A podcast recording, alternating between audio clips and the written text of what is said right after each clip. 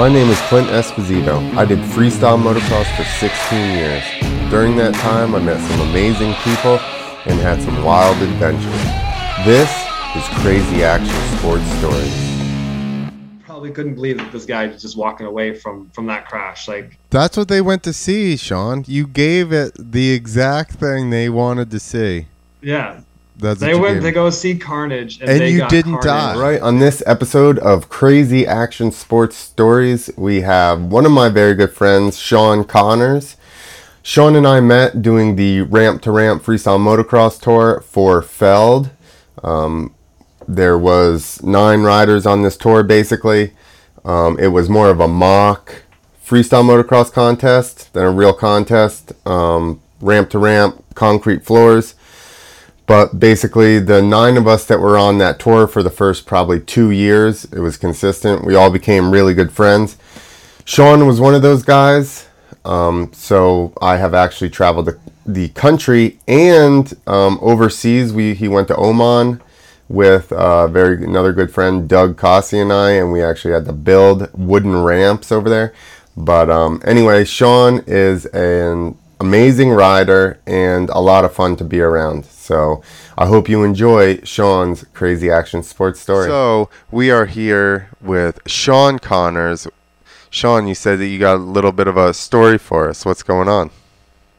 Yeah, Clint. Uh, thanks for reaching out. I'm excited to to have the interview with the crazy ass, the crazy action sports stories. It's pretty cool. And you actually have footage of this uh, incident. It's not just uh, you telling the story.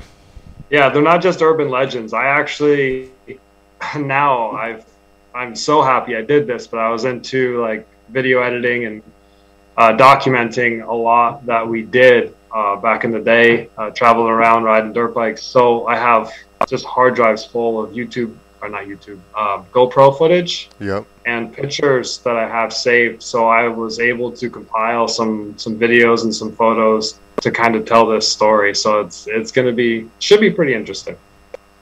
Yeah, I'm ready to. I'm pumped about about hearing it because I know I've actually remember the footage from the crash at the show when it happened. I remember you posting it up. So Yeah, and you know, I just told my wife the other night that I've had people contact me about that crash footage and want to use it, and I never wanted to give it to them so they could benefit from it.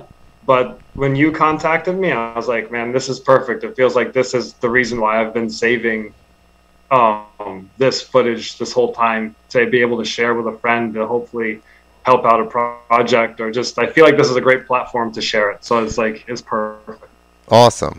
Yeah. Well, uh, Yeah. we're pumped to have you on. All right, let's hear uh, what happened.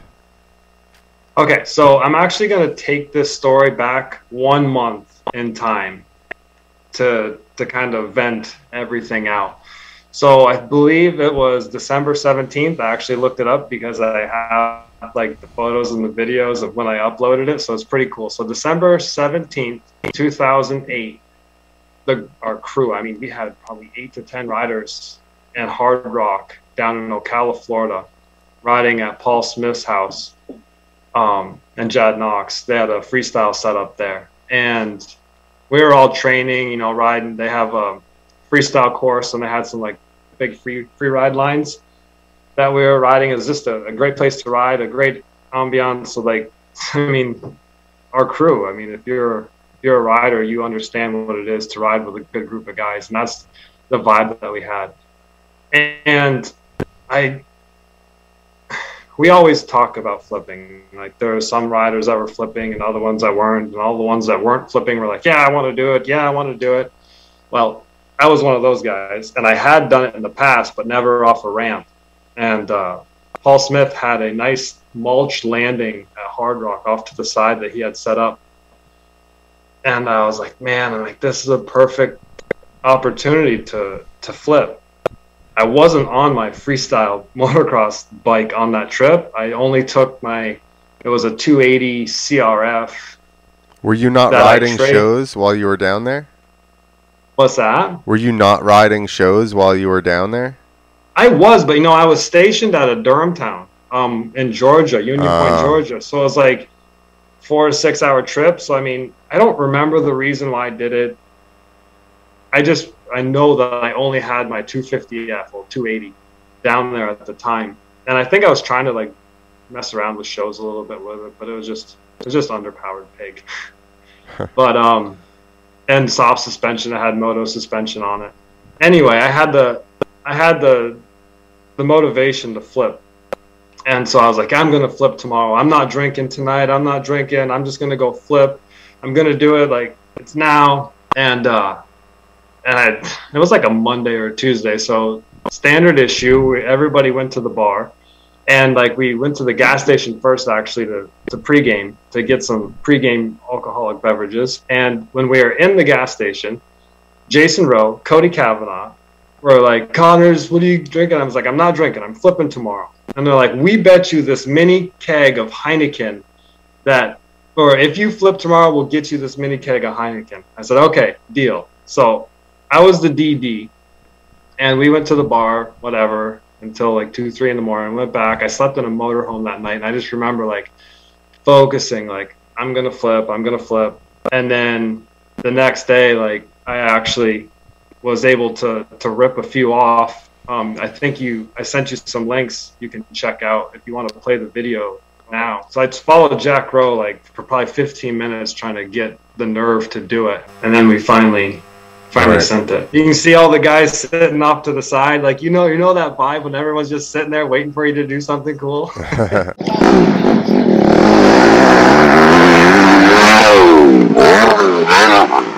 Was that the first one? Do you know? I don't think that was the first one. There was another view. Okay, hold on. Of the first one, that was probably the second one. I only did four, so it was the first one. There's probably that one, and then there's another video with like two in a row. So it was the third one, and the fourth one I crashed and hit my head pretty good. Actually, Brody Wilson's dad was there. Uh, this might have been the first one right here. There's Rich Kern standing off to the left. He was getting ready to drive to Connecticut. I remember this day like it was yesterday.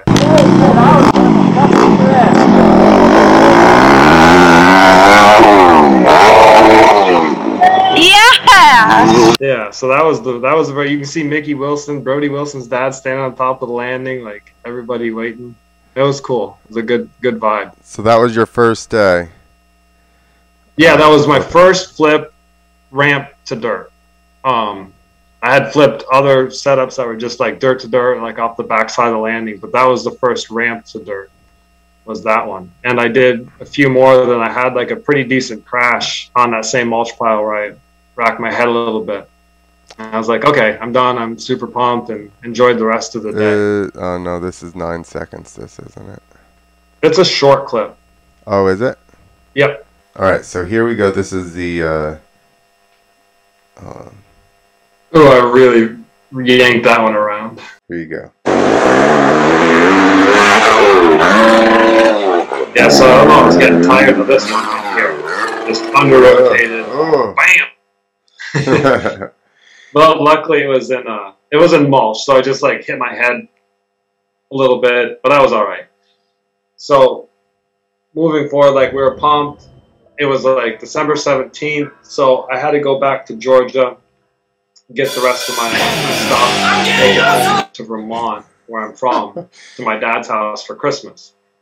So after like I don't know how long we stayed there. Maybe it, we left that night or the next day. Georgia, back home for Christmas, and then I was after Christmas, like right after, like a day or two after, I jumped on a plane with my best friend Adam Cousineau, and we flew to Taiwan to build. I think it was our very first wooden landing um, we built, I think, four or five wooden landings around the world um, for one-off events, but this, I this was our first. So they sent us to Taiwan for two weeks. Uh, you can pull up some of the the JPEG pictures I, I sent you. So we had to build this landing out of wood, and like all the logistics of it, of getting wood in Taiwan, you would think it would be really easy, but it's not. You ask for a two by four, and you can't get a two by four like a typical two by four that you find in North America. Like the two by four, there's koozie. Those nuts right there, they're called betel nuts, and it's like Taiwanese chewing tobacco. That stuff is crazy, man. It like makes your whole body going like start sweating and makes your whole body temperature rise. That stuff is it's insane. They're nuts though. Yeah, they call it betel betel nuts or something. I'd have to Google it if I wanted to find out the right thing again. But anyway, they gave it the wood over there was like legit two by four, and like they just cut it out of the forest or something. It was still really wet. It wasn't dried at all. So we built this landing, um, and you can almost like in you look at the the wood. Like we trued up one end so all the, the wood was straight, but you can see how uneven they were cut. Like they were like four inch difference from board to board sometimes. Oh yeah. Yeah, it was wild. Um, so we built that on a uh, right after Christmas. We flew there. We had two weeks. We got the tools and the, the wood, and we built it. And then we flew home. It must have been a Friday. We flew home a Friday night, landed in a snowstorm. So now we're talking like beginning of January. Um, yeah, there's some more pictures of the the landing that we built. It was on an amusement park called, oh boy, Fancy World, or I don't know what it was called. Um, Justin Hicks would remember the name of it. But anyway, we, we flew home at the beginning of January um, in a snowstorm. We landed. We had all of our, our riding gear with us. And because we didn't know if we'd be riding, because we had the bikes, we had other people's bikes over there, so we didn't know if we'd test out the ramps. Anyway, we brought our riding gear with us. When we flew back, typical, they lost our, our gear bags. Kuzi and Adam Cousineau and I both, they lost our gear bags, and they're like, oh, don't worry, we'll ship it to you. And like Kuzi, like we had a show the next day in Manchester, New Hampshire, where I had to bring my landing ramp. We had a ride. Uh, this is Friday. I have to ride and perform Saturday um, we got home at like nine o'clock at night in a snowstorm, no gear bags. We're like, okay, so we like scrounge up enough gear from my house and my my dad's house in the garage, and then we go to sleep. We wake up the next day, and there are two gear bags on the front porch, just covered in snow. I don't know when they delivered them, but they delivered them right to my house, an hour and a half away from the airport. Awesome. I don't even. I, I've never heard of that before. Yeah, I've never heard of that one either. That was definitely. No. I don't thank the moto gods for that one. was this in Vermont? Yeah, they went. They delivered it from Albany, New York, to East Dorset, Vermont, which is an easy hour uh, with good conditions, but it was a snowstorm. Awesome. One way. Yeah, it was was awesome. So we woke up like five, I don't know, early morning Saturday, found the gear bags, super pumped, hooked the landing up, drove to Manchester, New Hampshire for for an IFMA I think I don't even think it was called the Gravity Slashers at that point. It was just a, the ramp to ramp tour is yep. what it was.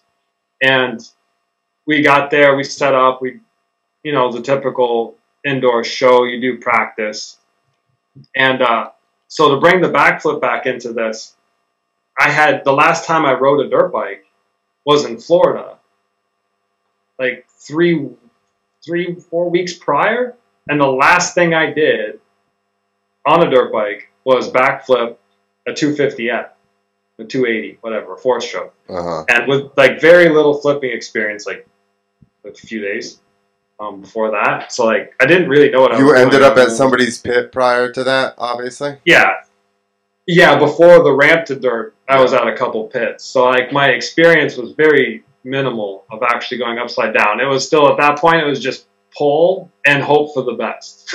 yeah is really is really how it was.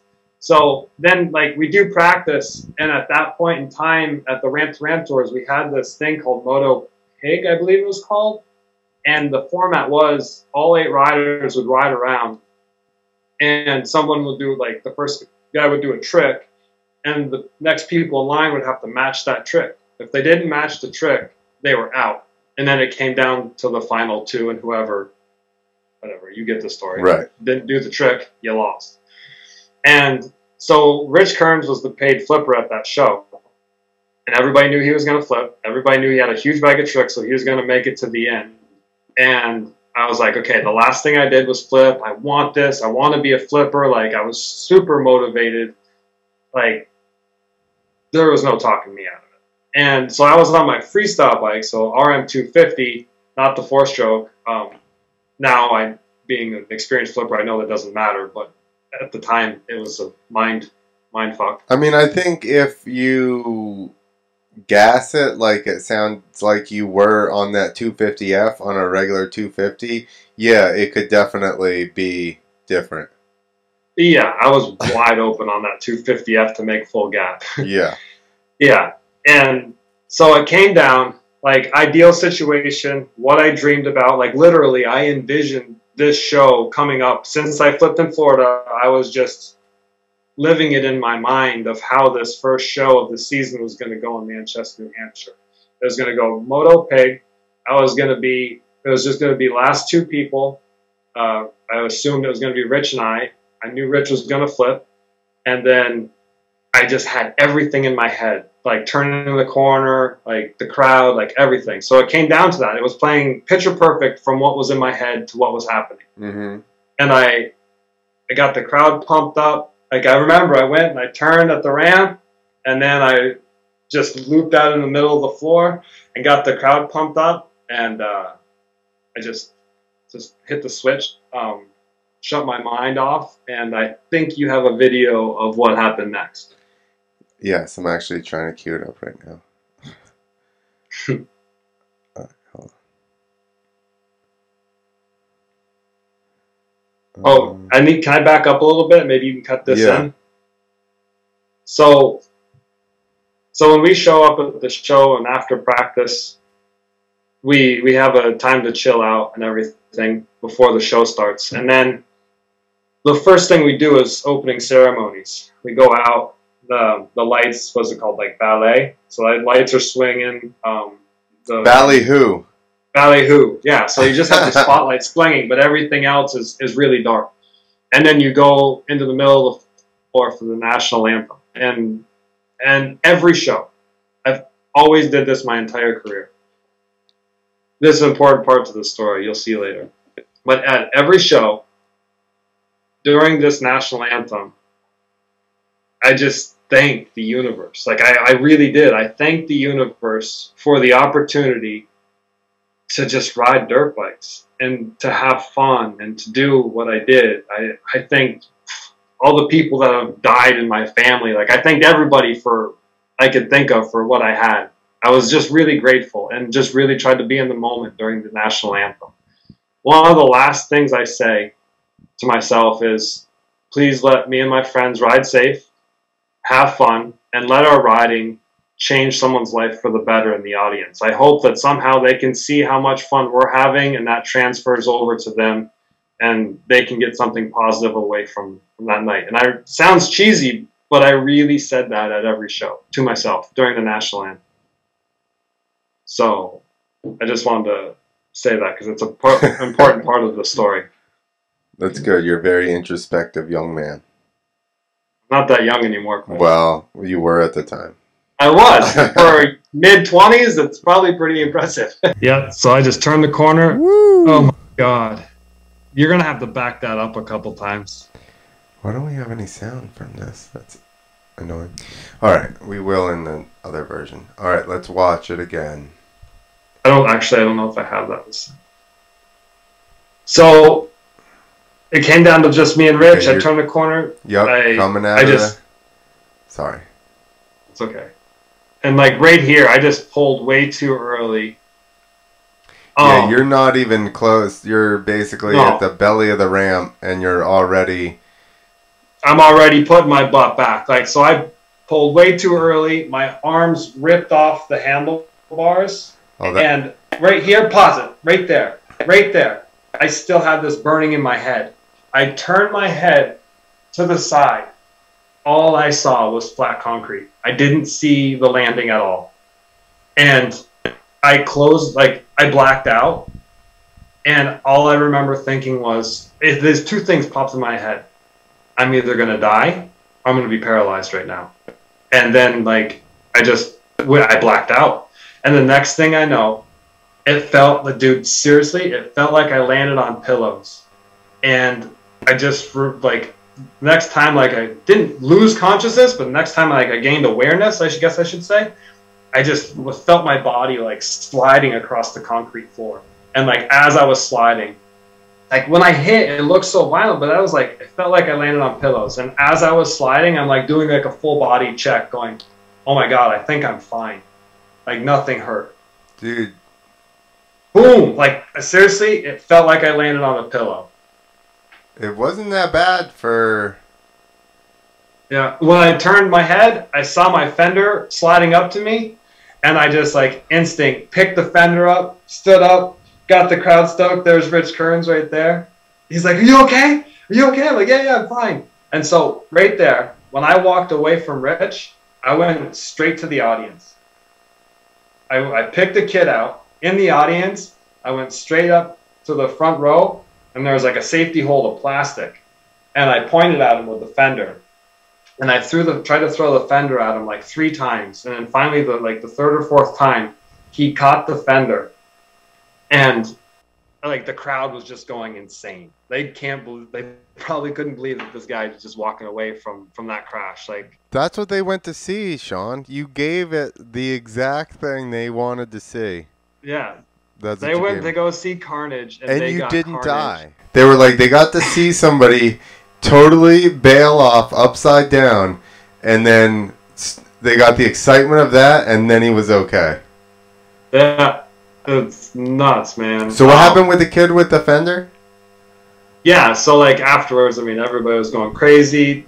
Obviously, my night was was over at that point. Um, I just needed to gain. uh, I needed a few minutes to figure out what the heck just happened. And my adrenaline was shot.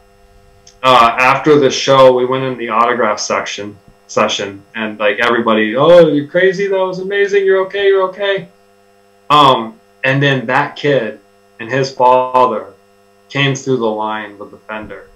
And uh, we we talked. Obviously, I was talking to everybody in the autograph line. That's just who I was. But like, we had a little short conversation, and at the end, his dad goes, "I think you changed my son's life tonight."